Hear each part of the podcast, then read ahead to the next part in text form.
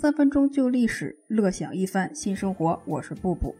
没有做过皇后，直接变成皇太后的，在西汉时期有一个薄姬，也就是刘邦从魏王魏豹那里捡来的一个媳妇儿，不忍心就宠幸了一下，这一下就生了儿子刘恒。根据《史记》记载呀，还有一个张皇后，名叫张嫣，是吕后的儿子刘盈继位之后，吕后给儿子找的一个十岁的小姑娘，叫张嫣。张氏呢年纪太小，一时无法怀孕，可吕后呢又急于弄权。吕后假装让张皇后怀孕，然后呢夺取宫女和皇帝生的儿子，说这是张皇后所生的，又处死那个娃娃的亲生的母亲，那个娃娃就是后来的少帝。这个十岁的小姑娘张皇后做了四年的皇后，就变成了皇太后。因为吕雉当时也是皇太后啊，所以后人就称这个张氏为孝惠皇后。这也是因为吕后的儿子刘盈他是惠帝嘛。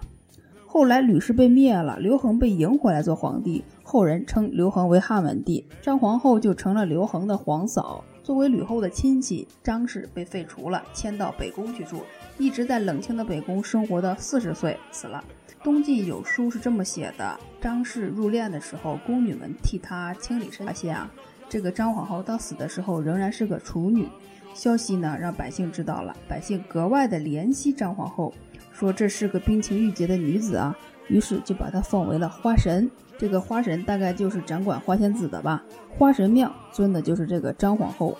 为什么刘盈会与宫女生孩子，却不会和这个少女生活在一起呢？首先，刘盈跟他的母亲吕后啊，并不是十分的和睦。在吕后处理刘盈的兄弟姐妹的事情上，刘盈多次私下跟母亲对着干。另外呀，这个张皇后按辈分来算，实际上应该管刘盈叫舅舅。舅舅怎么可以和外甥女生活在一起呢？吕后呢，专制，堂堂的一个皇帝。连自己的婚姻都要被母亲控制着去和自己的外甥女结婚，或许这也是刘盈气不过英年早逝的一个原因吧。当然了，这样的事情变换着在历朝历代重复发生，甚至眼下这个现代的社会也存在着。你结婚了吗？赶紧生孩子吧，像个太监一样，拿着梳头挣来的钱，操着天下兴亡的心。